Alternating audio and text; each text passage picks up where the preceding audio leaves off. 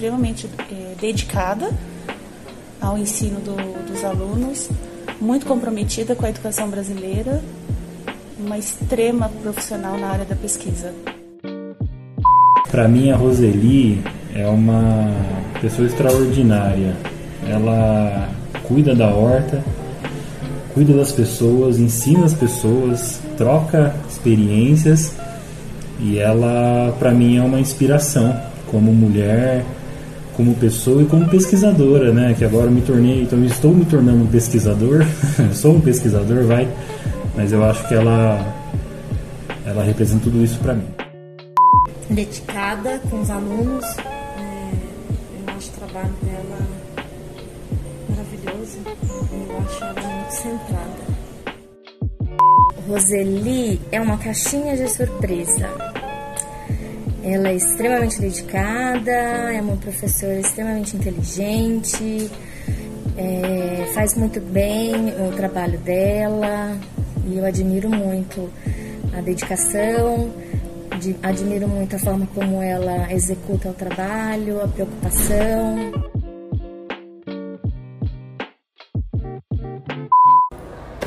Um bom momento a todos. Hoje é quarta-feira, um dia após o Dia das Mulheres, Dia Internacional das Mulheres, né? Uh, hoje eu estou aqui com uma convidada que é docente aqui do Senac de Campos do Jordão. Ela que trabalha com a parte aí de nutrição, é, também na parte de bio... Como é que é a palavra? Ciência dos alimentos. Ciência dos alimentos. Né? Acabou faltando aqui. Bom, hoje eu estou aqui com ela, Roselite Souza Neto. É ela que está com quantos anos, Rose? 55. 55 anos? Uhum. Beleza. E Rose, você é natural de onde? Eu sou natural de Uberaba, Minas Gerais, Triângulo Mi- Mineiro, né? E só que eu vim para o estado de São Paulo muito é, com quatro anos, ainda menina, né? Ainda criança. E com quatro anos e a partir daí para Campinas, né? Interior de São Paulo. E onde foi toda a minha infância, é, adolescência, juventude, saí de Campinas, né, para vir trabalhar aqui em Campos, ou morar aqui em Campos, em 2012. Mas eu fiz é, é, toda a minha vida praticamente foi em Campinas. Em Campinas? Quanto tempo no total você ficou lá, você sabe? Eu fiquei dos meus quatro anos até, a, até 2014. Então faz 2014? oito anos que eu moro aqui em Campos do Jordão. Vai fazer oito anos que eu moro aqui em Campos. Entendi. Legal. E lá, e lá em Campinas, você morava em qual bairro lá de Campinas? Eu morava no Jardim Campos Elísio, né? Era Campos um, Elísio. é, é um bairro próximo à faculdade que eu estudei, né? A PUC Campinas, Cu- é, Campus 2. Campos 2. É Legal. onde tem toda a área da saúde, áreas biológicas, né? Que hoje chama Ciências da Vida. Então foi praticamente naquela região, né, de Campinas, é, que eu é, vivi, né? E um um pouco mais também, depois que eu me formei, de 2000, 2000 não, de 1991 até 2003, eu fui para outro, outro lado de Campinas, que é Barão Geraldo, né? Onde fica a Unicamp, onde me- eu me pós-graduei. Uhum, legal.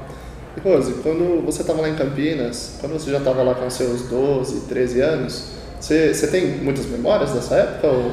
Olha, dos meus 12 a 13, bom, na verdade tem todo um histórico, né? É, no meu ensino fundamental, até, por exemplo, até hoje, que seria a quinta série, né? É, eu. É, eu, na verdade, assim, foi uma criança até normal, sempre fui curiosa, né? A curiosidade era uma coisa muito. é, era, é ainda parte de mim, isso. é, eu lembro até da minha mãe falar, né? Que, puxa, curiosidade mata, né? No meu caso, a curiosidade me fez é, permanecer na minha área, né? Então, essa área, grande área de ciência de alimentos, grande área de pesquisa, você tem que ser curioso, né? Então, como é que, como é que é tal processo, como é que é produzido, é, como é que é elaborado tal produto, enfim, né? É, essa é uma, é uma uma característica muito importante para quem é, vai é, trilhar essa área de pesquisa, né? Uhum. Então, para mim, é, era uma coisa que sempre, sempre criança eu fui, né? Gostava bastante de, de ler, uma coisa que eu lembro muito, né? A partir do, do da sexta série, que eu, em Campinas, eu comecei a me interessar por literatura, né? Então, cada hora é uma, uma coisa que eu me, me, me interessava e me interessa até hoje, né? Então, é, eu era literatura brasileira. Então, da, da minha sexta série até, por exemplo, sétima, oitava série, eu li muito, né? Muito por mim mesma, né? Uhum. Por vontade mesmo, por gostar de ler. E é, a partir disso, dos meus 12 anos, 13 anos, eu já tinha licença para é, ir para o centro da cidade. Então, meu divertimento era a Biblioteca Central de Campinas, né, que funciona ao lado da Prefeitura Municipal. Então, como eu podia ir sozinha, então já é um, é um universo muito grande para mim. Então, uhum. praticamente as pesquisas, né, que não era naquela época computadorizado, que hoje você entra nas bases, entra no Google e, e tem N informações. Lá não, era aquela coisa mais de enciclopédias, tudo. Mas eu me divertia. E eu, a partir daí eu comecei a ter gosto mesmo, né, pela leitura e também por é, fazer as coisas que me interessavam, né? Então, é, hoje ainda é hoje assim, né? Eu presto muita atenção naquilo que me interessa. Aquilo que me interessa, então eu tenho, né, gasto toda a minha atenção nisso. Então, na nessa minha juventude também foi assim, na adolescência e juventude também foi, porque a gente não tinha tanta é, condições né, de entretenimento. O máximo que a gente tinha era televisão, um rádio, né? E os livros. Então eu me identifiquei muito com a questão de leitura, né? Então é tanto que quando eu fui fazer vestibular, o vestibulinho também, para entrar no curso técnico, eu já tinha lido praticamente né, vários autores dentro da, da nossa literatura brasileira, principalmente. E com, com, quantos anos mais ou menos? Você falou que você já começava a ir sozinha para a biblioteca? Ah, pra... com 12 anos. 12 anos? É. Você ia 12 pé, anos. Você... Não, de tomava ônibus, ônibus, né? Então é de ônibus, tudo. Mas eu já me virava sozinha. Então isso foi um, uma coisa muito, é, muito divisor de águas mesmo, porque é, eu acho que talvez naquela época eu não tinha consciência, né? Nem sabia ao certo o que eu iria fazer como né, na profissão, né, mais para frente. Mas eu gostava muito de, por exemplo, na escola eu me dedicava bastante.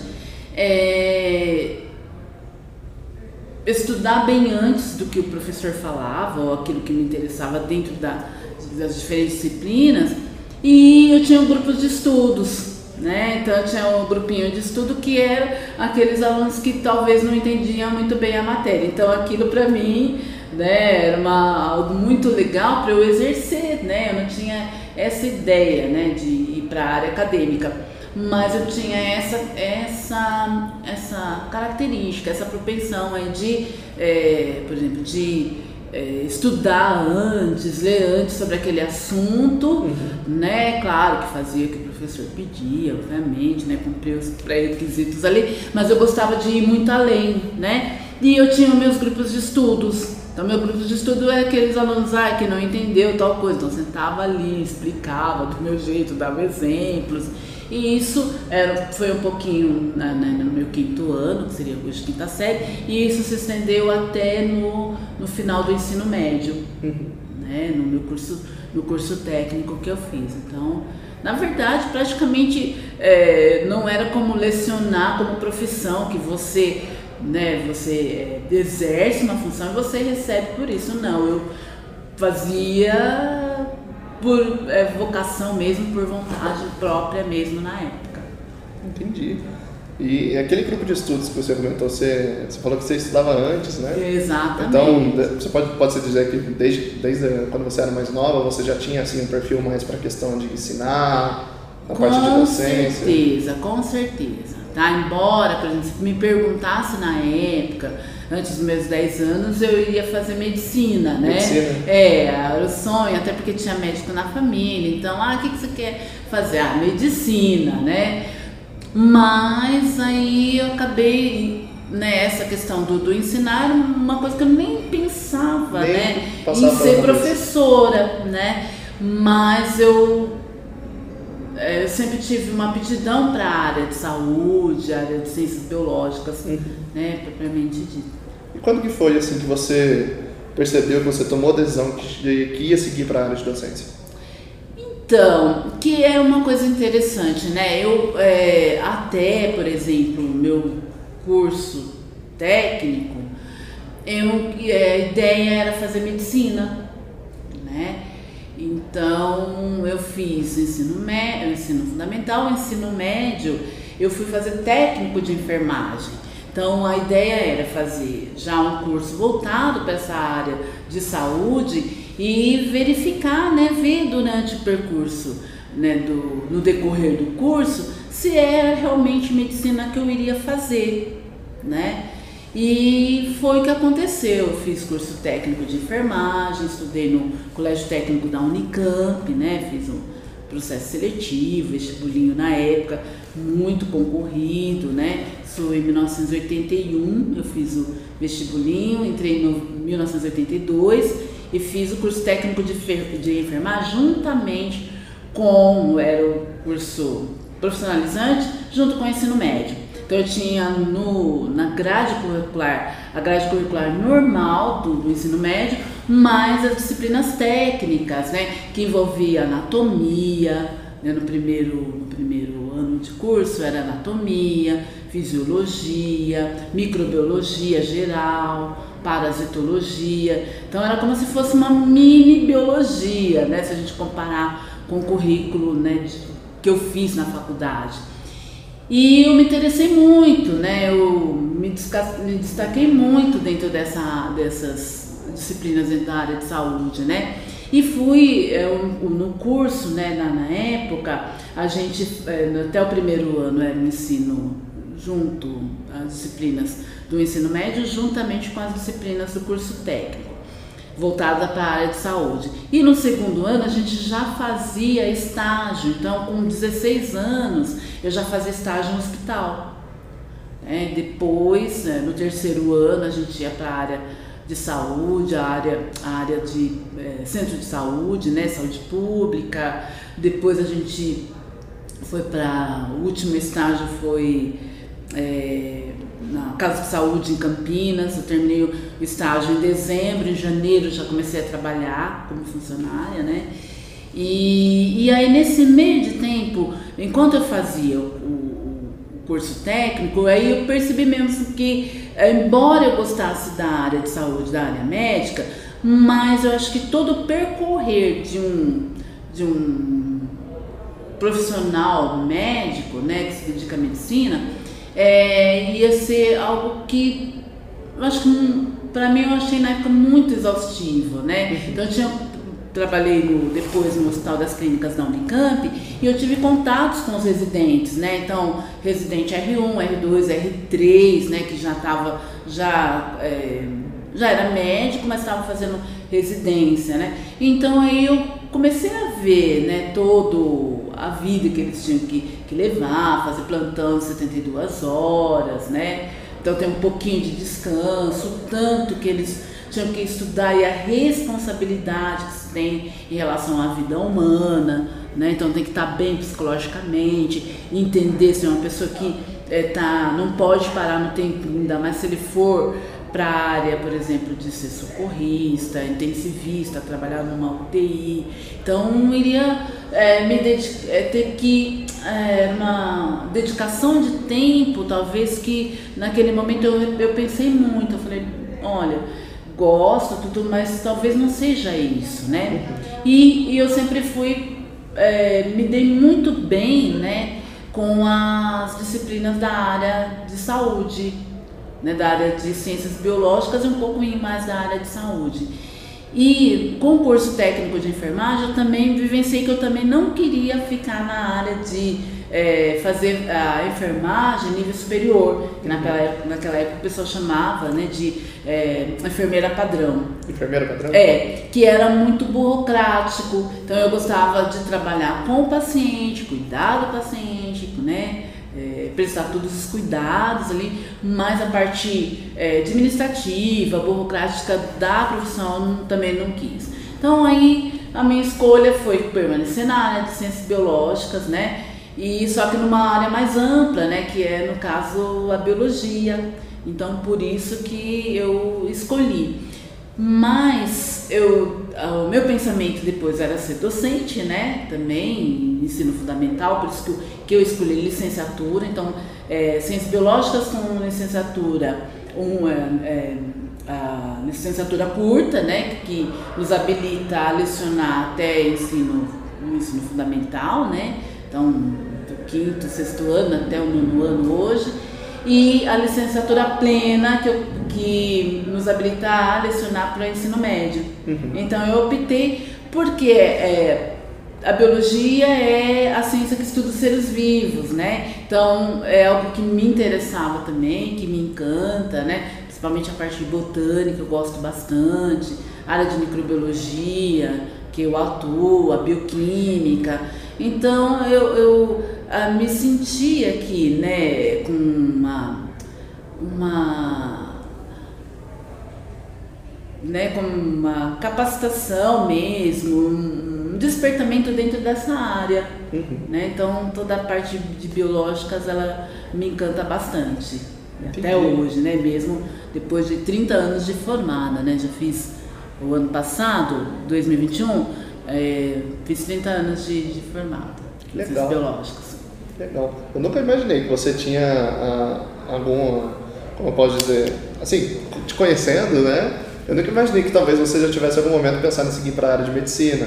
Foi uma surpresa para mim quando você contou. Uh, e falando um pouco sobre a questão de anos que se passaram, Uh, há uns dias atrás, quando a gente estava conversando, eu estava comentando com você, né? Ah, dei uma olhada no seu currículo. Uh, eu vi que você tem mais de 25 anos de docência. Aí você, até você se assustou, não, falou mais de 25. É. Cara, é, é uma coisa muito complicada, porque passa, né? A gente não passa, acaba não percebendo passando. Passa.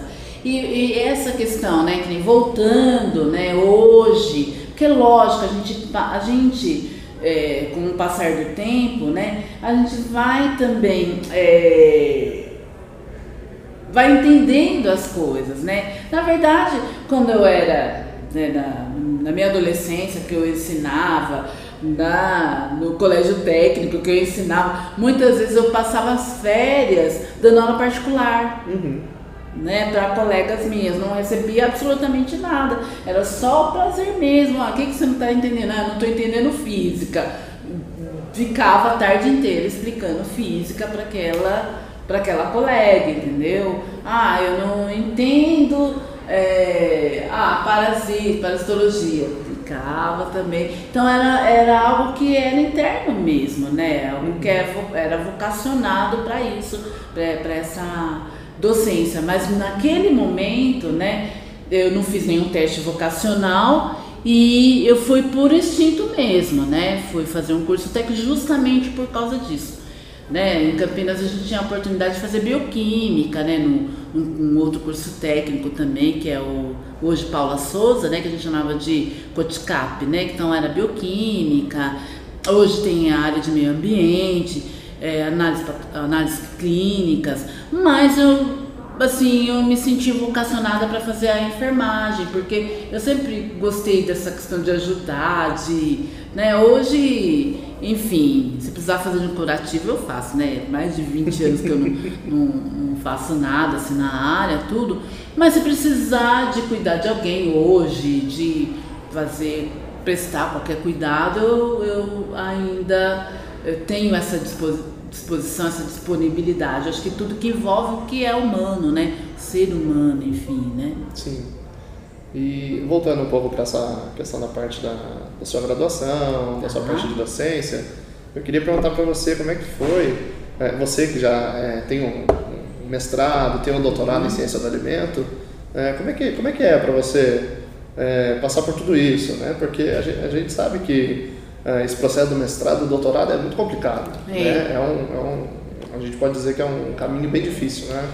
Então, eu ah, no, no, quando eu terminei, por exemplo, ciências biológicas, né, que é muito interessante. Hoje, né, sendo docente, eu me coloco muito, né, na, na pele, tento me colocar na pele dos meus alunos. Por quê? Porque uh, quando a gente faz um curso, então, ciências biológicas, né, então era é, zoologia, era parasitologia, era é, botânica, é, morfologia sistemática de plantas, fisiologia de plantas. Então eram muitas disciplinas, é um curso amplo, né? São quatro anos de, de curso, né? Na época que eu fiz, e as disciplinas eram anuais, hoje ela mudou um pouquinho, já são semestrais.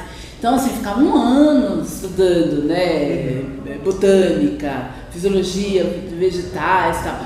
E aí parecia que era uma coisa muito. É, termina aqui, a fisiologia é, de plantas termina aqui, é, morfologia sistemática começa e termina aqui, mas a gente, com o passar do tempo, quando a gente vai lecionar, a gente vai entendendo por que, que a gente estuda tudo isso e vai criando conexões, né?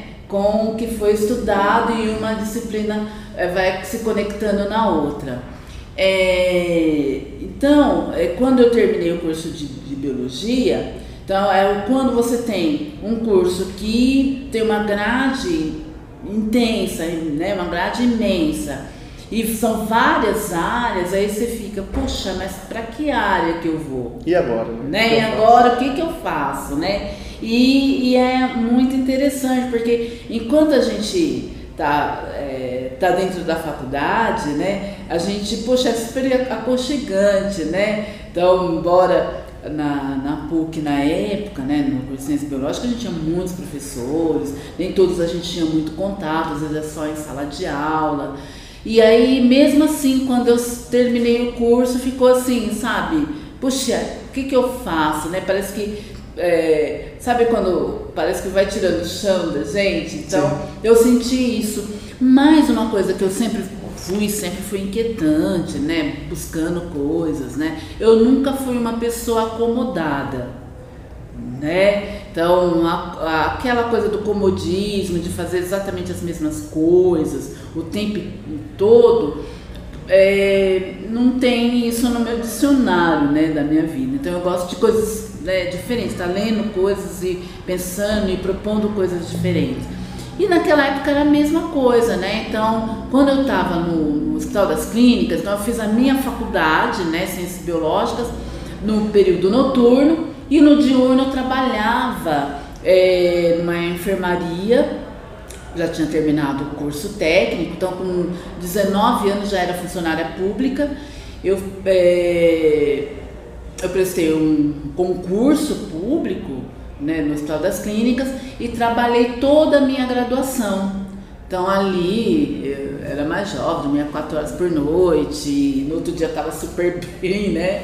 E pronto para outra. E aquela coisa que era muito rápida, né? Então você trabalhar, por exemplo, no, numa enfermaria, que era uma enfermaria de emergência, né? Então é, aconteceu um acidente ali próximo da Dom Pedro, ia pra, pra gente também, né? Então a gente prestava todos os cuidados depois do pronto-socorro.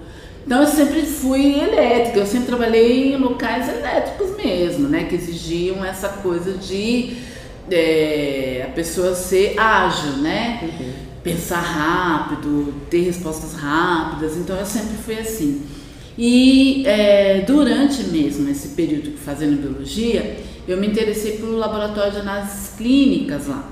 Então fui tentar ali, né, a partir do terceiro ano de faculdade, a, a tentar sair da, da enfermagem para ir para uh, a área de análises clínicas. Mas no fim não, não deu certo, né? Eu terminei o, o curso de Ciências Biológicas em 1990 e 91 falei, peraí, eu já tenho, na época eu terminei o curso com 24 anos, né? Uhum. É, falei, tá, eu tô aqui como funcionária pública, bacana, vou continuar trabalhando, não vou conseguir, fiquei um ano tentando a transferência, não consegui, não me investi numa faculdade, né, para ficar com o diploma de pendurado. Então vamos agir, né?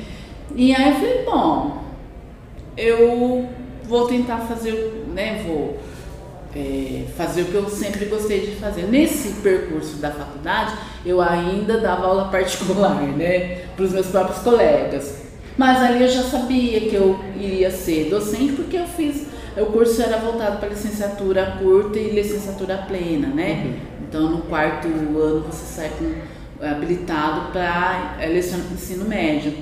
Aí o que eu fiz, é, assim, foi em maio de 1991, eu decidi, falei, bom, não vou ficar aqui, né? Por mais que seja seguro, né? Eu era concursada, então tranquilo. Falei, não, mas já que eu não posso ir para outra área de laboratório, então não vou ficar aqui, né, só não é porque é, é estável, né, pela estabilidade. Acho que pela idade que eu tinha na época, 24 anos, era muito pouco tempo para querer ser, eh, ter uma vida mais estável. Falei, não, vamos lá, já já está incutido em mim essa questão, essa vocação para ensinar, vou ensinar. Aí me demiti, tá? pedi demissão do, do, trabalho público na Unicamp, isso foi em abril de 1991, fiquei até maio né, para cumprir o aviso prévio, e de lá fui dar aula no, na, na rede pública, né, oficial do Estado. Uhum. Então eu consegui umas aulas.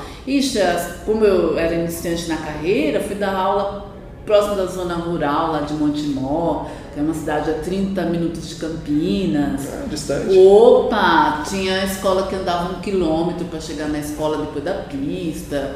Ixi, me aventurei e para mim foi ótimo, né? Porque eu acho que quando você passa por isso, é, você é, começa, né, dar valor na onde você está. Então foi um percurso. É, hoje é, eu não tenho todo aquele esforço que eu tinha para lecionar, né? E no, não criticando de jeito nenhum, mas no, na rede oficial de ensino a gente não tem os recursos que a gente tem hoje, né? Então, na onde eu estou, eu tenho muito recurso que eu posso usar de diversas maneiras. Na, que no início da minha carreira não tinha, era giz e lousa e no fim a coisa, né, o, a aula tinha que ser dada da melhor forma possível. É, não, é, não é à toa que eles falam né, que professores de ensino público, do ensino médio, do ensino fundamental, normalmente são mágicos, né? Porque eles é, têm exatamente. pouquíssimas coisas e transformam em uma vida. Sim, exatamente. Então, aquela, essa questão de, por exemplo, múltiplos espaços, ou talvez metodologia ativa. Então essa a gente teria que aplicar, né? Então,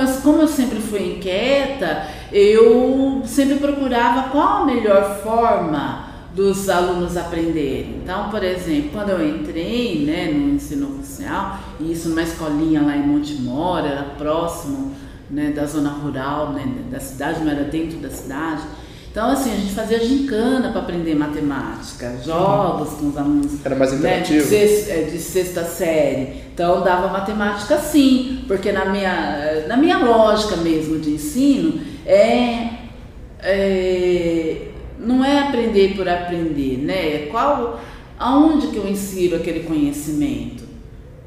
Então, na, em situações práticas. Então, a gente buscava ensinar a matemática mas colocar, né, colocá-la em situações práticas do dia a dia do, do aluno, isso 1991, uhum. né? E com recurso zero, recurso que a gente levava, é, fazia em casa, então tudo que hoje, infelizmente, continua as mesmas, da mesma forma, mas a gente buscava, né, o professor que é consciente, que é vocacionado, né, é um professor que realmente, poxa, eu tenho uma responsabilidade com a nova geração. Né? Então, sempre aquela. Né? Isso é, a PUC ensinou bem, né? Porque no curso de licenciatura, a gente tem, tem coisas que a gente aprende que eu aplico até hoje. Uhum. Né? Então, quem me conhece sabe. O dia que eu estou para dar aula, eu chego cedo, eu não para mim, se eu chegar no, né, na sala de aula no mesmo momento que o meu aluno chega, para mim não sou eu mais, não foi isso que eu aprendi. Então, né? Antes, preparar a sala, preparar os instrumentos, preparar os equipamentos, checar. Isso eu faço há mais de 20 anos, né? Sim. E é, um, é como se fosse o ar que eu inspiro, sabe? Buscar o melhor. Eu, eu é, sempre procuro, né? Ver qual a melhor forma, né? Qual a melhor forma de, de apresentar esse conhecimento, qual a melhor forma. Sempre, né? Então, eu acho que é sempre essa questão é, que eu falo, eu tenho comigo que o professor nunca está pronto tá? Não tem, ah, eu sou o mestre, mesmo que eu tenha feito mestrado, doutorado, mas me qualifica para uma área. Mas também se eu não procurar sempre me atualizar, daqui a um tempo eu vou estar desatualizada, né? Sim. Então é o professor acadêmico ou não, né? Ele sempre tem que estar ali, né? Buscando novas informações, buscando novas formas de passar, sabe? Ele tem que ser um incomodado, né? não aceitar coisas prontas. Ah, é, é assim, é por quê? Porque é assim. Não, mas é por que, que é assim? Tá? Então, essa questão, eu faço muitas perguntas em salas de aula, né? Porque assim, eu não acredito que a gente tem aqui, só porque tem alguém que supostamente tem um conhecimento, né? Eu vou ter que acreditar 100% naquilo que é falado. Então eu mesmo às vezes falo, mas, mas é isso mesmo? Será que eu tô falando é isso, é verdade mesmo? Então, a questão das fontes, a questão da gente ir buscando né, esse conhecimento, mas de forma mediada, orientada, porque hoje se o, o, a, o papel do professor é mediador, né? Ah, estou transmitindo conhecimento. Não. Na verdade, você está mediando né, esse conhecimento, você está buscando qual a forma de você utilizar, fazer uso desse conhecimento, né? E também você tinha perguntado por que também dessa questão do, da, da docência. É uma forma também, acho que quando você está é, lecionando, e mesmo no caso aqui também faço pesquisa, tenho essa oportunidade de fazer pesquisa, eu acho que também quem vai para essa área tem um compromisso muito sério com a sociedade. Então a pesquisa não é porque, poxa, tem um lápis lindo, maravilhoso, vem é, é, com N produções acadêmicas. Eu acho que elas têm que ter, tem sim, claro, com certeza tem que ter produções acadêmicas, mas eu, eu acredito que essas produções ela tem que ter um reflexo na sociedade, ela tem que ter uma aplicabilidade. Eu não sei se é porque também vem de uma área mais é, tecnológica, tudo. Então não pode ser simplesmente ah, para ficar bonito no currículo, né? Uhum. Por que isso? Por que essa pesquisa? E eu não vejo a pesquisa acadêmica só aquele, ah, pesquisa para produção de artigo, beleza.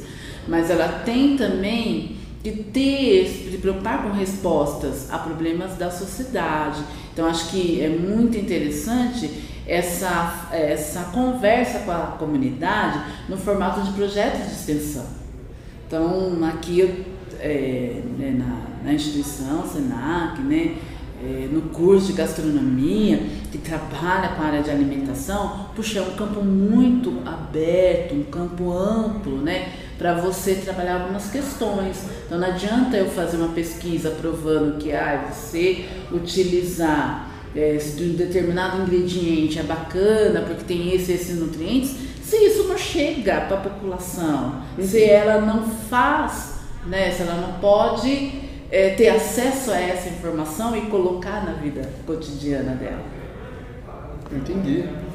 Tá, é, você falou bastante e uma coisa que eu percebi que você pontou bastante é a questão do conhecimento, né, a importância do conhecimento. E eu achei interessante também o que você falou sobre a questão do professor mediar, né, o aluno e o conhecimento, não o professor realmente passar ou repassar, mas o mediar entre Exatamente. os dois. Exatamente. E não, eu acho que também, depois de um tempo, né, isso é muito interessante, né? É, a gente acaba, né, até por, porque a gente escreve projeto de pesquisa, acaba tendo que ler bastante, tudo, né? Então, conhecimento, a gente tem esse conhecimento. Mas a gran, o grande segredo, né, não é segredo, mas a grande é, preocupação é como fazer esse conhecimento ser acessível a tanto aquele que está na graduação aquele que não está na graduação, né, utilizando-se de, né, de conhecimento que ele tem na vida prática. Uhum. Né? Então, por isso que a mediação, porque eu como professora eu não me acho pronta. Eu com 25, sei lá, 30 anos de profissão, poxa, eu sou, né, olha, sou, tô pronta. Eu acho que o professor que, é, o docente, ele nunca tem que achar que ele está 100%, que ele está pronto. Sempre tem coisas para aprender, coisas para fazer, de uma forma diferente, né? É, é, aprender, no, quando a gente leciona, eu aprendo muito com, com os alunos. Às vezes coisas que eu não tinha pensado, eles me trazem coisas. Então, esse é o segredo do mediar. Porque quando você vê que a, que a docência é um só transmitindo, que era o modelo na qual eu fui formada. Né? Poxa, você não pode falar porque aqui eu sou docente, eu estudei tal, tal, tal, tanto tempo e, poxa, eu sou detentor de todos os conhecimentos. Isso daí não funciona mais hoje, graças a Deus, né? Que bom. É, então hoje é diferente. É um aprender junto, né? Você está aprendendo junto o tempo todo, eu estou aprendendo o tempo todo. E às vezes tem algumas questões que não sei, porque eu não tenho obrigação também, não acho que eu tenho que saber tudo. Às vezes tem algumas coisas que escapam da nossa área, a gente buscar, peraí, mas o aluno me perguntou tal coisa, tal. Vou buscar, vamos buscar, vamos ler sobre isso, né? Então eu acho que é, eu, eu, eu acredito nisso. Acho que é o, o compartilhar, né? É o compartilhar, exatamente.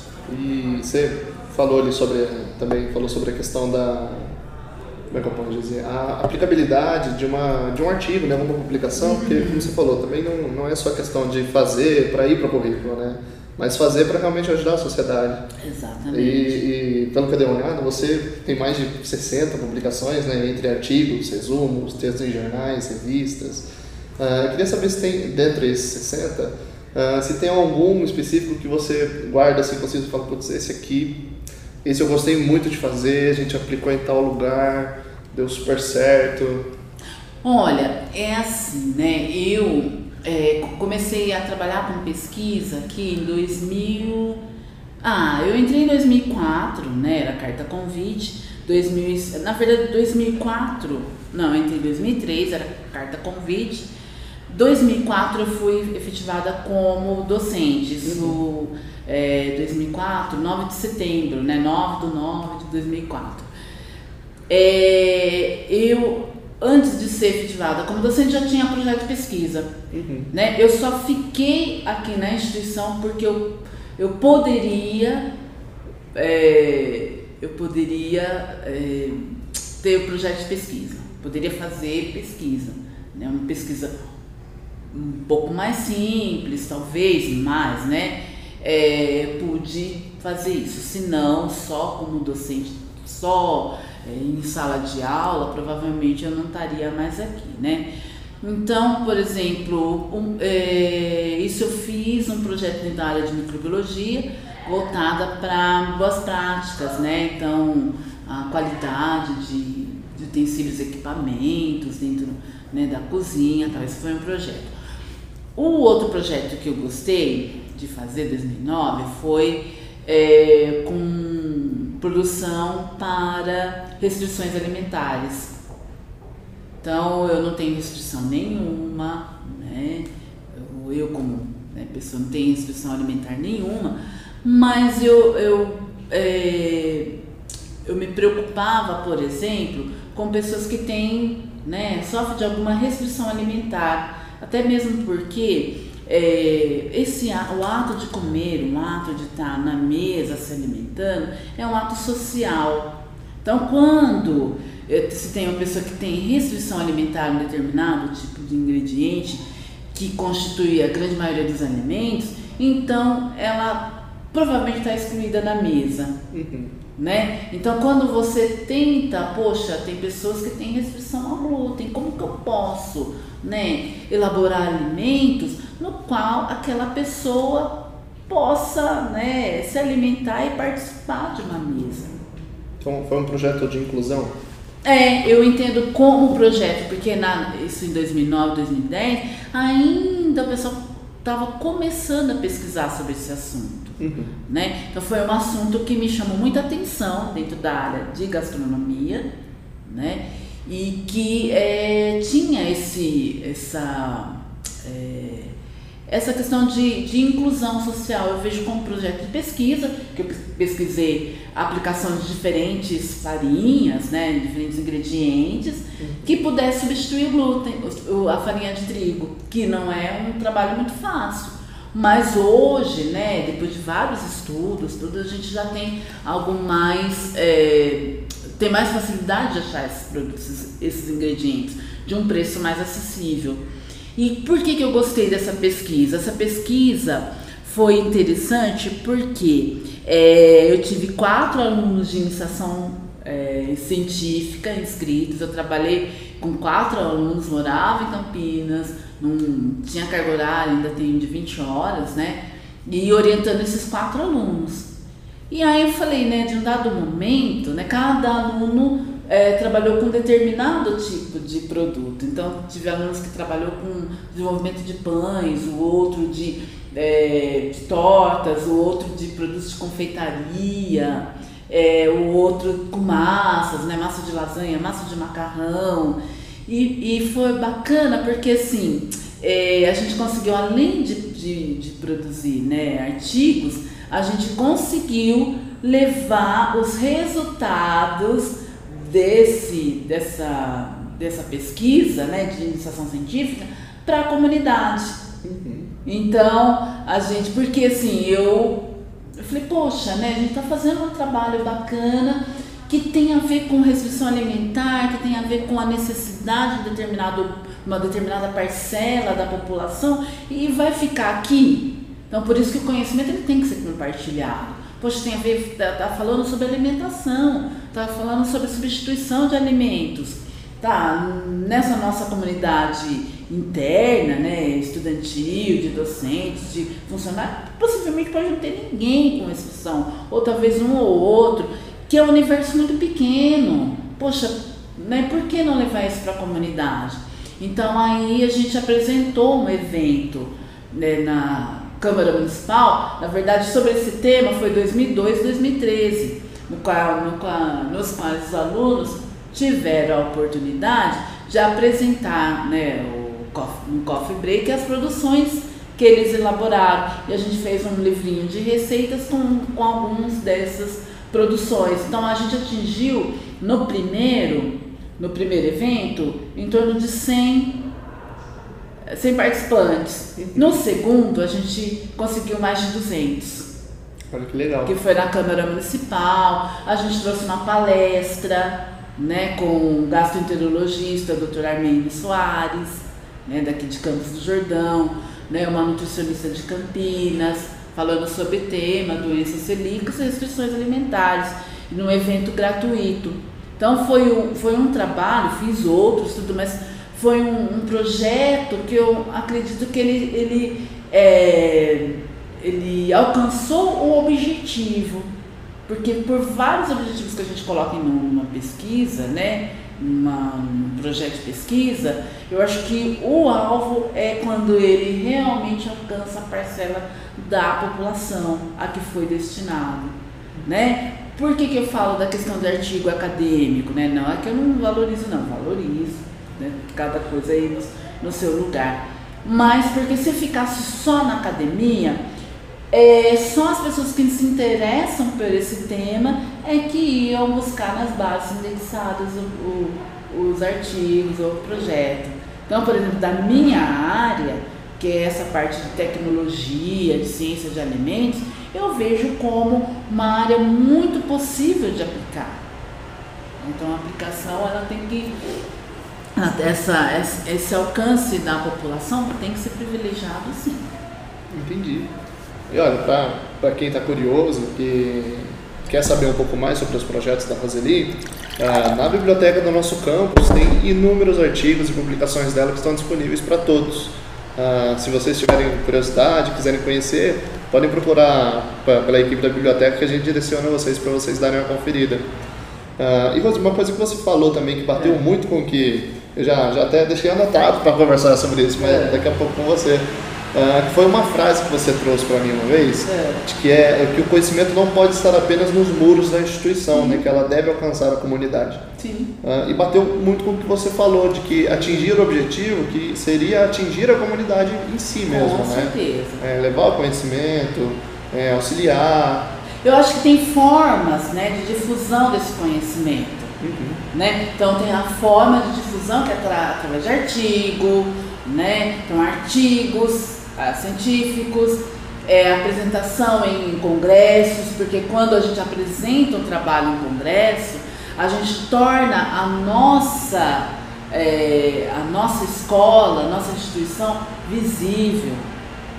Então, é, desde 2005, né, acho que foi 2005, que eu levei o primeiro trabalho econômico do SENAC, né, do, do curso de gastronomia, então é uma forma de tornar a instituição visível. Então eu vou continuar participando de trabalhos acadêmicos, é, em anais de evento, uma coisa bacana também quando a gente trabalha, né, com nos projetos ah, integradores que existiram, mas também dentro do projeto de, de, de pesquisa dentro das disciplinas, como extensionistas também, né? Então é uma forma que às vezes a gente encontra, né, de elaboração de novos produtos, principalmente que é uma das, da, uma das áreas que eu trabalho, né, das linhas de atuação, é, eu acho que tem que, tem que é, a gente consegue trabalhar das duas formas tá? artigo, anais, eventos,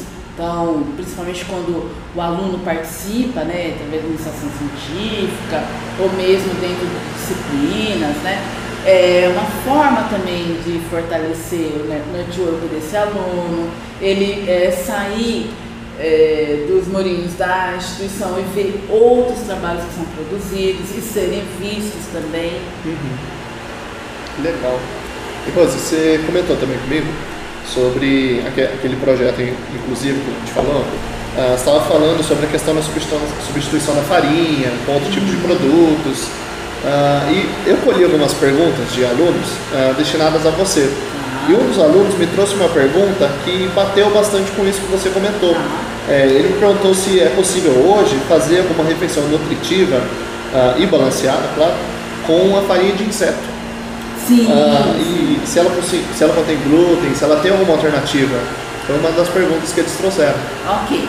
É, a gente já tinha em algum momento, isso segundo período, né, quando a gente, na outra grade, que era princípios básicos de nutrição, hoje é nu- nutrição e gastronomia, né, tem praticamente a mesma pegada, né, mas é assim, é, Hoje é possível né, a gente utilizar o inseto na, na alimentação, inclusive, por exemplo, na Europa, tem, acho que em Portugal, se não me engano, Tá falando, em, em Portugal a gente tem é, empresa, né? Tem uma empresa que ela produz farinha de insetos, né? Então é uma possibilidade a gente é, substituir, é, não vou dizer em todas as refeições, mas a gente inserir essa farinha de inseto na alimentação. Tá? Inclusive, é, é um hábito aqui na. Agora mais os antigos, né? É, de consumo de, de sá, né? Então, é, farofa de sá. Era o costume indígena, né? Mas, ah, com estudos já realizados, verificou-se que é, a farinha do inseto é tão proteico quanto uma em 100 gramas, né, do a farinha de inseto, mesmo de inseto, é, inseto abatido, né, é, a gente consegue ter a mesma proporção do, de proteína do que uma, é, quando a gente compara com uma carne de aves, por exemplo. Tá? Então é, é algo para o futuro, né? Então tem várias, né, várias tendências do futuro, né? Por exemplo, essa é uma, outra é produção de alimentos, alguns alimentos por impressão 3D, Uhum. Que a pessoa com uma impressora 3D, com é, os insumos adequados, ela consegue produzir o próprio alimento, né? É, em casa. Legal. Né? Então esse é um futuro, além de também das proteínas de origem vegetal, né? Que a gente tem estimulado também essa questão de, de né, aquela coisa, aquela dia assim, um dia da semana sem carne, aquele movimento, né? Um dia da semana sem carne, mas que eu possa inserir proteínas de é, proteínas de origem vegetal. Então aí tem vários, tem hambúrguer, tem não necessariamente para o público vegano, né?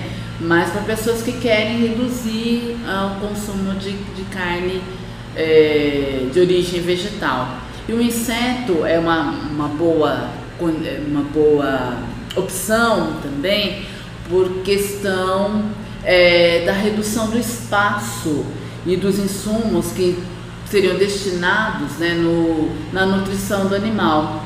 Então você vai precisar, por exemplo, para alimentar o gado, gado de corte, então vai precisar de água, de ração, tem os períodos de seca, então o pecuarista tem que estar preparado né, para substituição em períodos de seca, de seca né, que a alimentação vai, vai variando, ou então o insumo, né, o ingrediente fica muito caro. Então, no caso do inseto, é interessante porque eles precisam de pouco espaço e pouco alimento para se, é, para serem produzidos.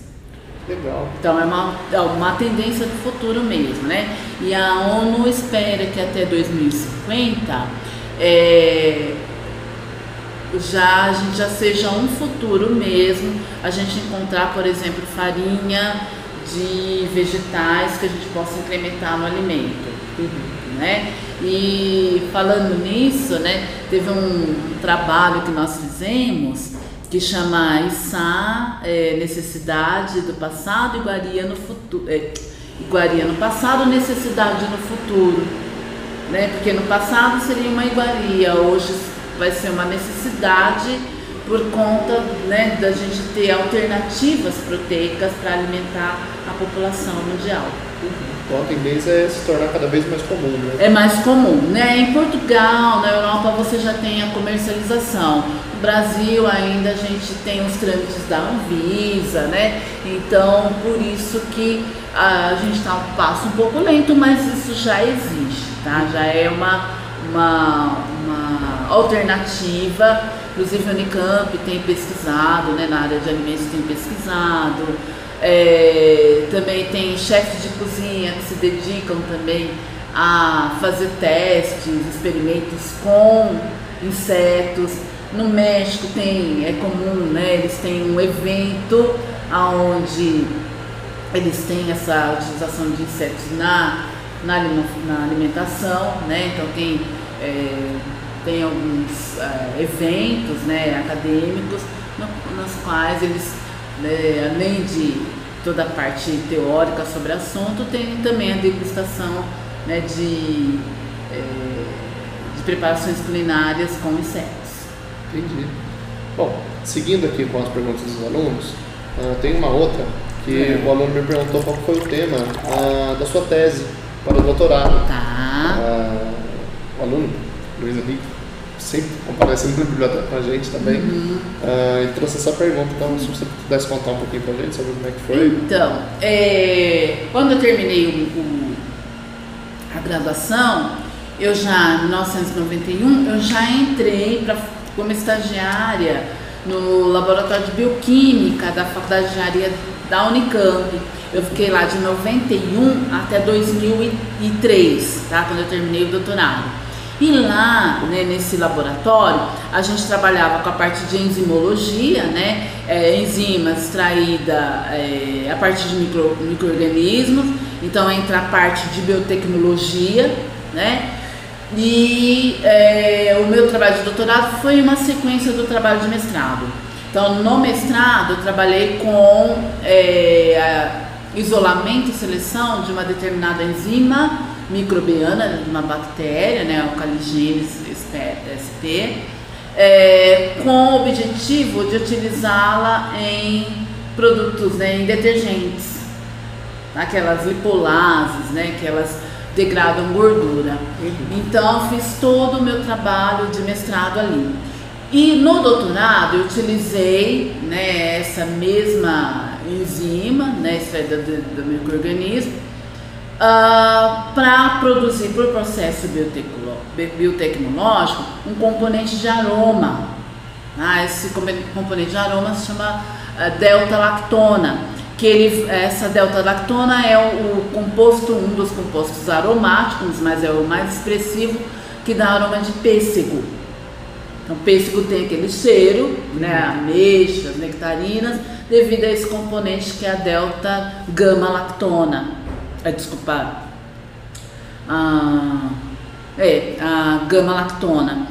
E a gente é, fez né, a produção por via biotecnológica. Então, o que, que eu fazia? Né? Eu usava um óleo, que é o óleo de mamona, né, utilizado em aviação, para a produção de próteses, né, na área de biomedicina.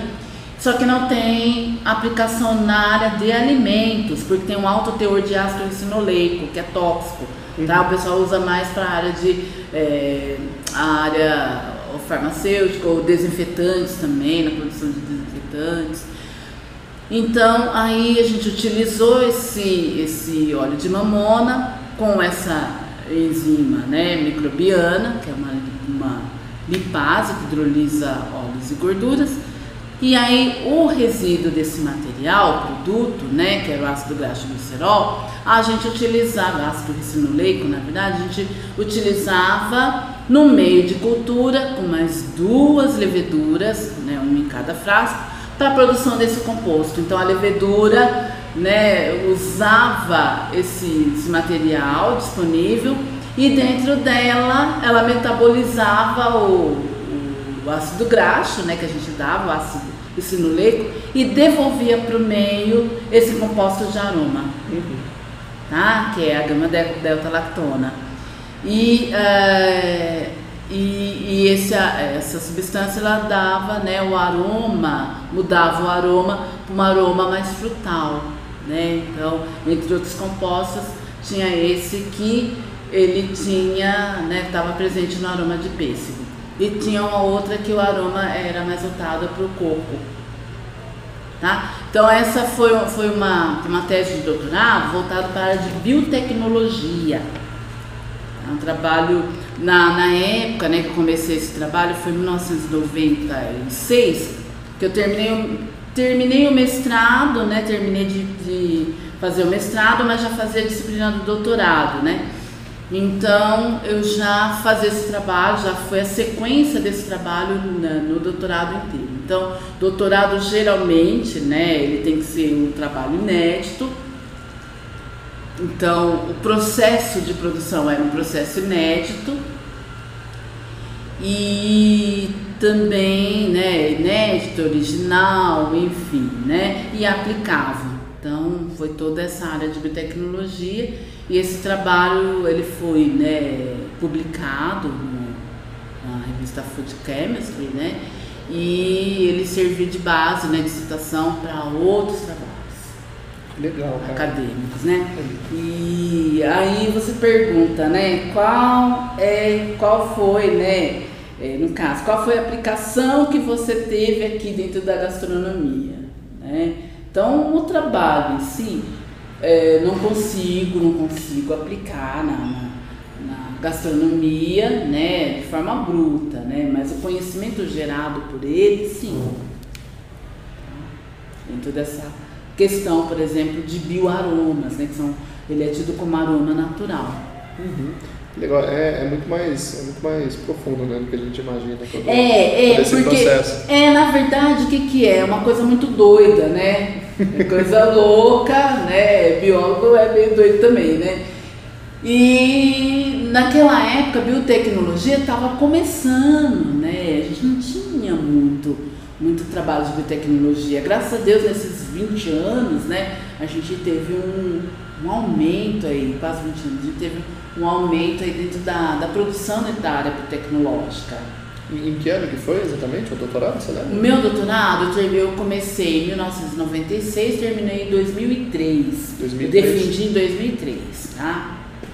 Nossa, foi bastante tempo, né? Foi, porque assim, né, é, eu trabalhei fazendo doutorado, Uhum. né, foi um, eu escolhi, né, no começo eu tinha, não tive bolsa, depois fiquei um ano e meio com bolsa, depois eu decidi mesmo abdicar da bolsa, continuar trabalhando, lecionando, lecionava em São Paulo, né, e é, fazer o doutorado. Então era coisa doida, né? Porque eu viajava para trabalhar, né? Durante a semana, final de semana eu ia para a Unicamp, né? Fazer os trabalhos é, da, da tese de doutorado, né? Trabalho experimental. Então não é só um trabalho, foi só um trabalho, por exemplo, descritivo, né? Foi um trabalho que teve o experimental e teve também um, né, o trabalho teórico.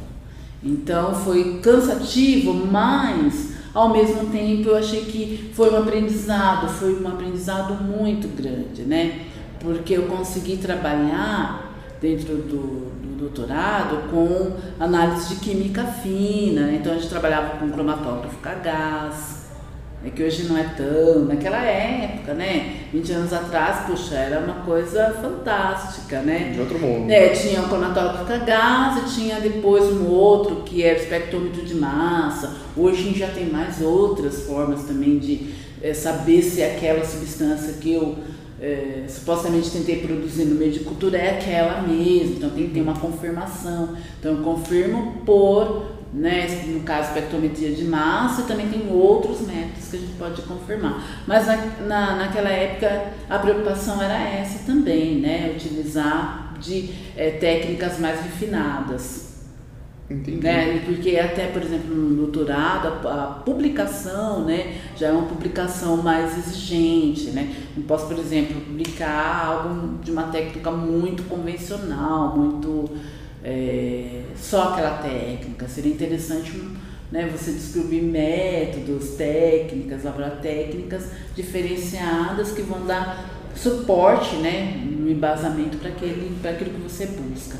Então, doutorado eu, eu fiquei muito contente pela oportunidade, né, de é, estudar numa instituição pública, né, e eu, por isso também que eu sou extremamente preocupada com a resposta para a população, Uhum.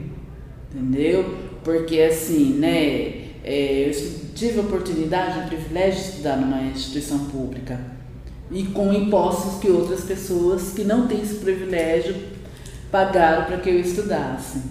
Então eu me sinto como cidadão mesmo, né? Como uma pessoa que teve essa oportunidade de poder fazer pesquisas que alcancem a população.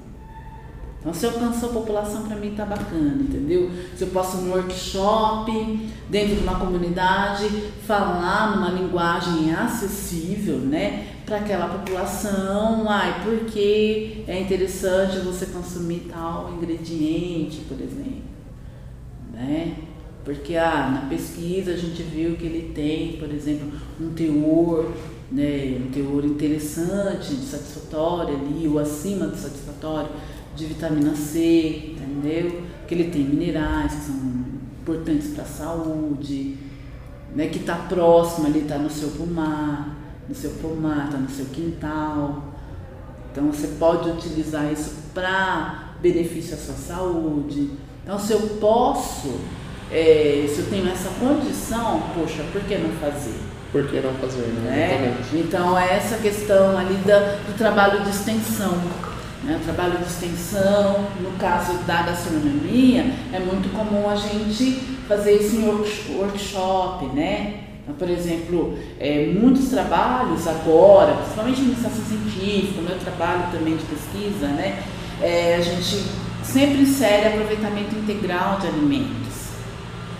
Então, quando a gente vai fazer um workshop, a gente insere isso, como aproveitar adequadamente um alimento, como aproveitar um resíduo. E muitas vezes são é, dados, são materiais que a gente leu em artigos, a gente teve condição de fazer e a gente traduz isso numa linguagem acessível para a população, para a população acadêmica, né, da, da comunidade acadêmica interna aqui, né? E para a população, né? Nos locais que a gente que a gente for, né? Porque assim, a gastronomia, ela também é uma ela nos dá a oportunidade também de educar, né? de, de influenciar né? hábitos alimentares, da gente trazer de volta alguns produtos que eram, né? alimentos, ingredientes que eram esquecidos, a gente ajudar através da prática culinária, das técnicas, a melhorar também o cardápio das pessoas. Né? Então, porque às vezes a gente, nessa área de alimentação, a gente, se a gente ficar só restrito aqui na academia, né, a gente acaba é, não atingindo né, a população. Então a gente cria dados, a gente tem dados, mas esse dado não chega. esse conhecimento não chega, esse conhecimento não chega. Então, é, nesse universo, né, eu falo isso porque eu já fiz muito trabalho de, de extensão, já fui em comunidade, já fui em pinga, né? É, ministrar workshop, na comunidade aqui em Campos, né, em trabalhos voluntários. Então essa questão né, de você estar ali no meio né, da população e falando desse conhecimento de uma forma acessível, né, uma forma que ele entenda. Legal, Rose. E Bom, das perguntas aqui dos alunos, é. foram essas, tá? Uh, mas seguindo aqui um pouco na linha do tempo, né, da, de, de quem, desde o início de Roseli até Roseli uhum. hoje em dia, uh, eu acho que um, um, um, dos feitos mais recentes seu deve ser a, a premiação de reconhecimento que você recebeu ah, aqui pela sim, cidade de Campos do Jordão, né? Uh, eu que muitas pessoas acredito que ainda não, não saibam né, dessa premiação que você recebeu, né, que você foi homenageada pela, pelo município mesmo de sim, Campos do Jordão, né? Uh, se você puder falar um pouquinho sobre esse prêmio, que exatamente que foi ele? Então, eu, eu na verdade foi uma surpresa, né? Porque é, eu trabalhei com a com na época vereadora que, que né, lecionou aqui, a intérprete de línguas, né? E é, fora esse trabalho de extensão que a gente faz junto à comunidade, né? Então a gente se torna uma pessoa conhecida. Eu, é, em 2011, 12, que eu falei para 2012, né, que nós fizemos a apresentação na Câmara Municipal, né, sobre restrições alimentares, zero glúten, né, que foi o primeiro zero glúten de, de Campos do Jordão, depois 2013 foi o segundo, e aí a gente acaba sendo conhecida pra, pela comunidade, por uma parcela aí da comunidade, né? E é, tem muitos grupos voluntários trabalhando também, então a gente se torna conhecido, né? E fora, por exemplo, de alguns, é, alguns eventos né, de almoço né, para idosos, em asilos. Então o pessoal me chamava, né, morava aqui, vinha de Campinas, fazia, participava do, dos almoços é, fazer o trabalho de extensão levando os, os alunos também nas, nas, palestras sobre restrições alimentares, para grupo de terceira idade. Então a gente trabalha, né, eu fui acho, umas duas, três vezes na Univap, quando era faculdade da terceira idade. Então a gente acaba conhecendo as pessoas, né? Porque eles tinham é, palestras sobre artes, enfim. E aí a gente colocava essa, essa palestra sobre restrições alimentares e levava produções também voltadas para restrições alimentares. Então era um público um pouquinho diferenciado. Mas também a gente ia na, comuni na comunidade, por exemplo, em outros grupos, né?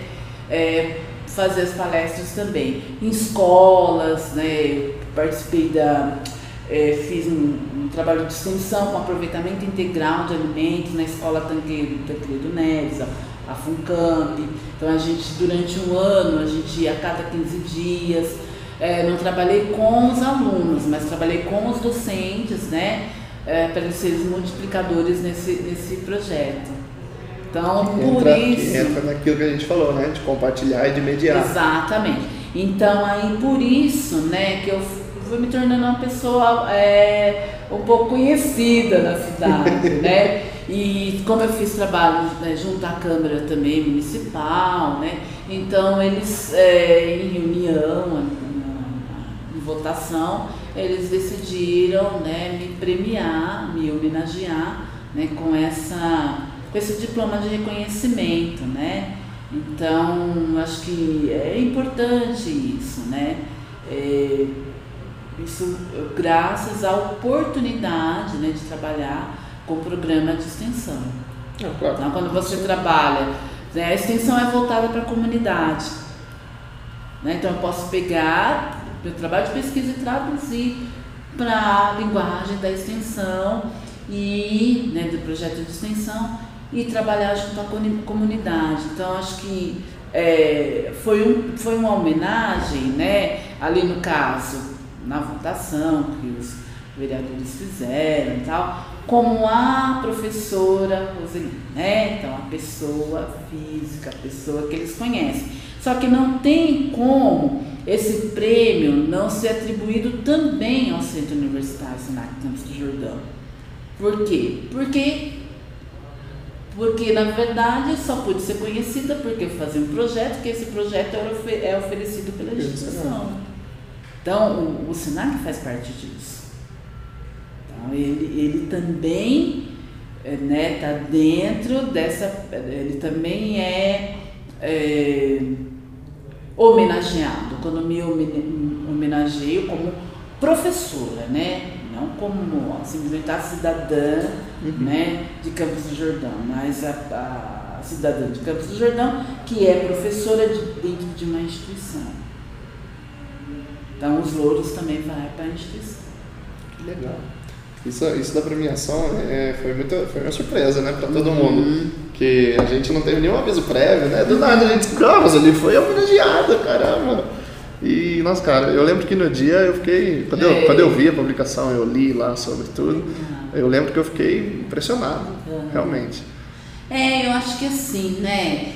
É, na verdade, a gente faz, né? é, de bom grado mesmo, né? Porque a gente acredita naquilo para que a gente foi chamado, né? De lecionar, de estar aqui como docente, de ter um papel, né? Na, é, dentro de uma instituição, é você levar esse conhecimento para fora. Então, sai fora dos muros da, da, da, instituição, né? Quem ganha não é só eu, né? Foi um quadrinho lá que tem meu nome, né? Uma placa que tem meu nome, mas também quem ganha foram os alunos, né? É, que me ajudaram nesse projeto. Não fui lá sozinho. Tive alunos né? que se candidataram, que acreditaram e, e, se inscreveram nos projetos e foram. Então, né? Na verdade, eu recebi uma placa, mas eu não me vejo sozinha né? Uhum. Não conseguir, ah, eu sou, né? Não, não. Na verdade, existe todo, toda uma estrutura né, atrás disso. Né? Então, o que eu falo? Que é a estrutura que é o Centro Universitário Senac, né? Campos do Jordão. E também a questão de ter o programa, né? Se não tivesse programa de extensão, não teria homenagem nenhuma. né? Faz sentido. Com certeza. Ela também levar é, trabalho em escolas, a gente participou de uma escola, né, que era é, é uma escola de tempo integral aqui no Vila Albertina. Então eu ia, saía daqui lá na Vila Albertina, né? Que é do outro ensinar, lado da cidade. Exato, ensinar preparações de história. Da, é, não era só lá, vamos produzir uma massa, mas a história a história daquele ingrediente, história do tomate, história da massa. Então eu tive alunos também que acreditavam e iam, era eu o aluno que ia, sabe? Mas com certeza, né, pode não ter atingido todo mundo, mas teve, né, a gente conseguiu lançar uma sementinha num determinado adolescente para se interessar para a área de gastronomia, para se profissionalizar, né? Então, acho que a gente tem um papel muito importante né, na transformação da, da, da vida de outras pessoas, né? da oportunidade que elas não viram. Porque, assim, né, é, normalmente, eu morando na cidade faz oito anos, ah, o que a gente sente é que possivelmente eles encaram todo esse complexo, né? Hotel, eh, faculdade, como algo não atingível para eles. Né? Então nem sempre as pessoas vêm e sobem até aqui. Mas por que não a gente descer e ir até elas? Qual o problema? É, então. Concordo com o que você disse, Rosa. Totalmente. Né? E, e, uma coisa que me preocupa também na extensão, é claro que todo mundo, nem todos os alunos vão fazer, né, participar de um programa de extensão, por N motivos, às vezes é o tempo, às vezes né, não tem a disponibilidade, não, não, é, não tem a vontade de participar desse projeto, enfim. Mas eu acho que a gente tem que oferecer, uhum. sabe? A gente como instituição, a gente tem que oferecer. Até porque o, o nosso aluno, ele passa dois anos aqui. E muitas vezes não conhece o entorno. Às vezes conhece determinada localidade, lá, centro gastronômico X. Mas a gente sabe que a, que a cidade, ela tem uma outra realidade também, que não é só isso. Também tem outras coisas, né? ela, tem, outras ela áreas. É, ela tem, por exemplo, né? Ela, ela é uma área que de afastada onde você tem vários empreendimentos, empreendedores, pequenos produtores, ingredientes únicos da região, né, diferenciados por causa do clima, por causa das condições de plantio, né? Então eu, eu acho que a extensão ela dá oportunidade também dele vivenciar o seu entorno, conhecer a população. Gerar a experiência, né? É, exatamente, conhecer a população, porque às vezes fica dois anos aqui, entra e sai, e é só esse ambiente. Não é, do Jordão é muito mais. Então, quando a gente mora aqui, é legal explorar né, outros. E quando a gente faz um trabalho com a população, a gente acaba sendo né, conhecido, acaba sendo é, referência também, né? Sim. Bom, Rosa, aqui da, da, da, das perguntas que eu separei, do que tudo que eu montei, a, a gente conversou e eu gostei uhum. muito da nossa conversa. Legal. eu achei que foi super produtiva, mas tem algumas coisinhas, duas coisas na verdade, que eu queria ver com você também, antes de finalizarmos, uhum. é, que são duas perguntas específicas, que é que a gente até conversou no início da, do podcast, uh, sobre quando você ia para a biblioteca, que você começou a se interessar por leitura, né? E uma coisa que eu acho que é muito importante, que é individual de cada um, uh, que eu acho que é uma coisa que uh, todo mundo carrega com si. Eu acho que é, é muito difícil a pessoa não lembrar disso. É, de qual foi o primeiro livro que você leu na sua vida?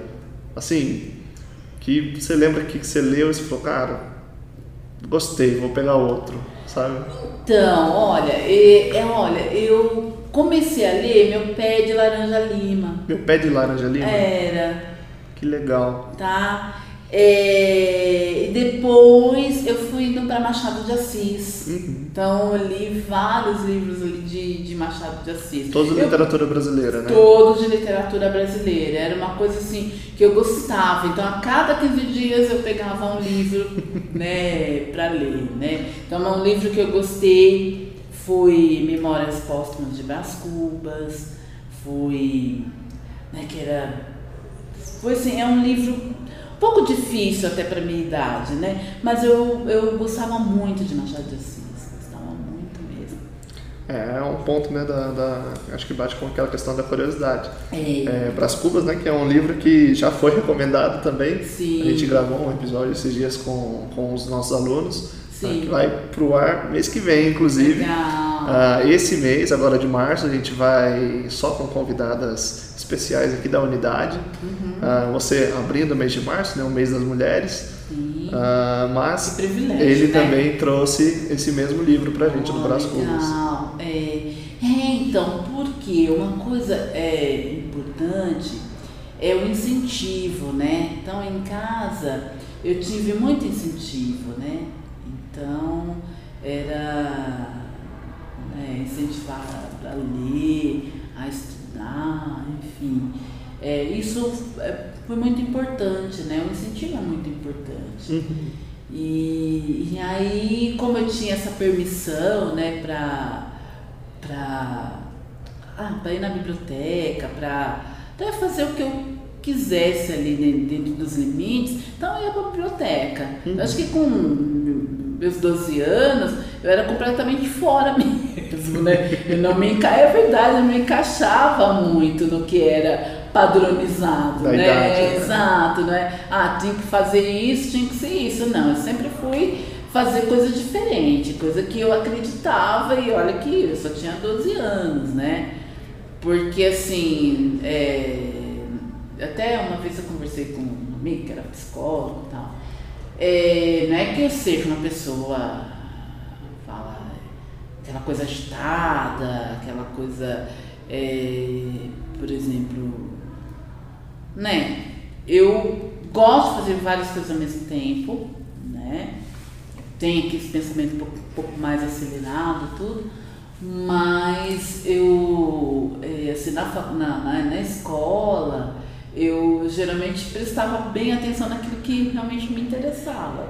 Acho que sempre foi um pouco assim, né? Então, às vezes, a coisa que não me interessa, eu nem presto muita atenção, e isso até hoje, mas é minha característica né?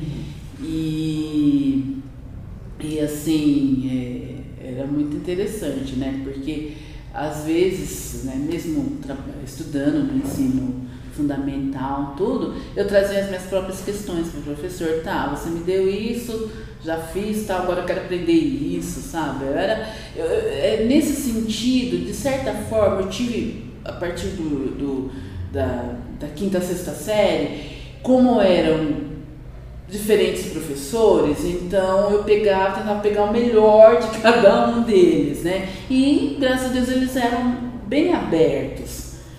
Então eu trazia as minhas questões, trazia os livros que me interessavam de ler, e não era sugerido por professor nenhum, não. É que né, na época tinha meu irmão que fazia faculdade, então ele trazia, então eu tive muita influência nesse sentido, né? De estímulo à leitura, estímulo a buscar outras coisas que estavam me interessando, né? Então eu lembro que na, na, na época do curso técnico, muitos faziam um vestibulinho para entrar no curso técnico. Eu não fiz, eu estudei por conta, estudei sozinha.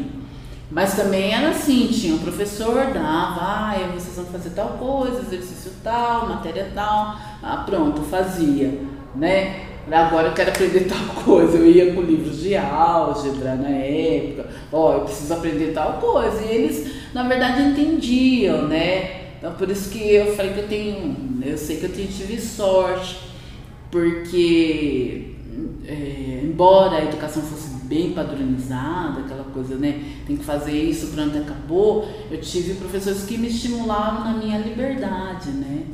De trazer coisas que estavam me interessando. Às vezes aquilo que estava dando não estava. Naquele momento não já tinha perdido interesse, né? Aí eu mesmo buscava outras coisas que me interessavam e apresentava para os professores. Acho que nisso, nisso eu ainda é, permaneci com essa característica. Isso é o que me faz né, ter movimento e ter um dinamismo em relação às coisas que estão acontecendo no mundo, né? Com certeza. E é isso que te torna quem, quem você é hoje, né? É, com uma, certeza. uma mulher independente, forte, é, como eu te vejo. É. Uma mulher, Legal. assim, indescritível. É, Nossa! Pra mim, mas você é uma moça muito, como eu posso dizer, espetacular, sério. Eu te vejo por aí pela unidade, sempre muito curiosa, né? Que é até uma coisa que você me trouxe, muito curiosa, quer sempre ajudar todo mundo, trabalha com a horta, cara. A horta tá espetacular agora. Não, agora não tá não, e a gente. Isso me incomoda, né? Sabe aquela coisa? É, eu gosto muito de botânica, né? Então a terra, trabalhar com a terra, trabalhar com alimento, eu acho que é uma coisa pra mim, né? Algo que me é gratificante, né? Porque eu vejo assim. é, que a instituição, que a unidade, que ela oferece tudo. Eu só não vou fazer um bom trabalho se eu não quiser. Tá, vou, dou minha aulinha, um abraço, entendeu? Só que essa não sou eu. Então, se eu vejo a horta, não vejo nada plantado, cara, eu não tô feliz, não. Tô aqui andando, tal, tudo bem, mas- mas pra mim eu fico feliz quando eu vou lá, sabe? E planto e vejo o alimento crescer e vejo que isso vai alimentar outras pessoas, né? E essa questão de, de trabalhar, de produzir um alimento, isso pode até perguntar para meus alunos, é algo que me preocupa muito, porque na área deles eles têm que saber minimamente como é produzido, até mesmo para dar valor. Com certeza. Porque às vezes a gente, poxa, vou, ah, isso aqui vou descartar, mas nossa, a natureza levou um tempo para que o alimento seja produzido. Foram vários ali fenômenos é, bioquímicos dentro da planta que aconteceram, utilizando ingredientes, solo e tal, e aí você simplesmente descarta. Né? Então a gente está aqui né, conversando, mas tem uma, uma guerra ali né, acontecendo entre países. Quando isso acontece, primeira coisa que a gente vê é a escassez de alimento. Por enquanto ainda não nos atingiu, né? Mas isso é uma coisa de daqui a um tempo. Então essa questão de produção de alimentos é algo que me preocupa bastante. E essa questão da horta, falo, poxa, você tem um espaço, você tem um espaço, você tem terra, você tem ali é, adubo, você tem aí uma compostagem. Qual o problema? Ah, mas você tem que pegar na enxada. Daí pega na enxada. Uhum. A planta não. Tá, que ela pode até crescer sozinha, mas você tem que preparar a terra. Então você tem que fazer a sua parte. Mas eu acho que é para mim é, é indescritível né, a alegria que me dá quando eu planto e, e assim, tá? Eu busco as mudas, é, eu acho que a, a, planta, acho não, né? As plantas elas têm energia, então, né, tudo, né, sempre que é, quando eu não estou 100%, eu não vou plantar. Agora, quando eu estou 100% bem, espiritualmente falando, eu vou lá e planto e dá. E é muito legal porque a planta ela tem essa sensibilidade, né? Então, ela além dos ingredientes que você dá, tem toda essa questão, né, daquela do que você está fazendo. Então tem que ser feito com amor mesmo, né? E um, é um prazer imenso quando você né, pode compartilhar do seu trabalho, né, de parte do trabalho que é o plantio e o cuidado, com outras pessoas, alimentando outras pessoas. Então isso para a instituição é algo fenomenal, porque não fica só na, no, na, no papel, né? Não fica só aquela coisa do, é, do blá blá blá e na hora da né? efetividade você não tem. Então, poxa, quando é, eu, eu, eu, consigo colher e, e, e, dar né, para você, estou colaborando com a sua saúde. Estou te dando também, estou te dando uma satisfação de trabalhar numa empresa que se preocupa com a saúde do, do colaborador, né? Que, puxa, tem uma horta, tem um plantio orgânico, não tem agrotóxico, a pessoa leva o ingrediente para casa, faz, com a sua família, então você tem um alcance maior daquilo que eu, tô, que eu produzi aqui. Né? Quando eu dou para você, você leva para sua casa e outras pessoas vão consumir daquilo que estava ali na terra, né? que foi plantado, foi cultivado. Então, eu acho que essa questão aí é, espiritual, né, que fica, né, eu acho que é, você não tem paga, entendeu? Tá ali, poderia não fazer, não é isso? Poxa, né? Tô aqui, é, dei, dei minha, minha aula, tal, meu, é, meu período né, de tempo aqui tá ótimo, mas não, sabe, se eu sei que eu posso fazer mais, por que, que eu não vou fazer? Se eu sei que eu posso ali né, plantar e isso colaborar com a, vida, com a saúde, com a vida de outras pessoas, o bem-estar, né? Por que não fazer? E tem a questão né, do fato de ser biólogo, né? Não é que é um engenheiro agrônomo, tudo, mas eu gosto da parte botânica, né? E também eu penso que é, você tem pessoas que visitam aqui, né? Então, poxa, essa horta existe mesmo. Poxa, olha que tem isso, tem esse ingrediente, tem essa planta que eu não conheço. É uma forma, a horta também é uma forma de educar, né? Com certeza. É um espaço onde ele está aprendendo de uma outra forma. A ideia é, é, o Senac por completo, né? Como uma forma de educação. Né? Sim, Somos todos educadores. Sim, sim. E... Então você educa através de uma horta, né? Você leva né, o visitante, ou ele mesmo passa, vê, oxe, tem uma horta. Então a concepção que ele tem ali da faculdade é outra. Né? Não é só né, um multi-espaço, um espaço ao ar livre, um espaço que você pode é, integrar ali a faculdade, integrar a comunidade né, acadêmica. Então eu, eu vejo isso, eu assim, é, eu gosto muito. Quando ela não tá, tá sem produzir e eu começar esse mês tem que produzir alguma coisa, tem que deixar em ordem, né? Pelo menos aquele espaço do anexo. Então isso me deixa um pouco infeliz, por incrível que pareça, viu? Eu tá tudo bem quando eu vou na horta, tá tudo bonitinho, tem as mudinhas estão plantadas, estão crescendo. Então isso para mim é bem né, mato. Então ontem mesmo eu fui na horta, vi aquele mato falei, não, tem que tirar o mato, não tá legal assim, ruim. Uhum. Tem todo um processo. Tem né? tudo, é. É, não, mas é, eu acho que tem tudo a ver comigo a horta, né? Então é um espaço que não é só isso, né? Não é só ah, ver o alimento crescendo e tal, não, mas ele, ele traz todo um, um pensamento, né? De, poxa, você tem um espaço. Tem tanta gente que mora é, numa casa ou num apartamento, não tem um vasinho para plantar absolutamente nada. A gente tem terra, a gente tem adubo, vai plantar por quê? Uhum. Né? Com certeza, eu entendo. Mas bom, eu acredito que seja isso. Legal. Queria agradecer de novo a sua presença, ter aceitado participar, ter aberto aqui o mês de março Nossa, com a eu gente. fico à vontade. Eu fico, né, à fiquei à vontade participando. Não sei se respondi todas as perguntas, mas qualquer coisa a gente volta e. Ah, claro, a gente marca, marca um segundo marcam, encontro, é, problema. marca um encontro. Mas eu acho que é essa a mensagem, né, que de repente eu quis deixar e, e também uma coisa interessante que até não mencionei, né? Sim, tenho alguns alunos que foram para a área acadêmica, fizeram mestrado, doutorado eu não sei, não, doutorado teve, tem um que está fazendo, né? Que é.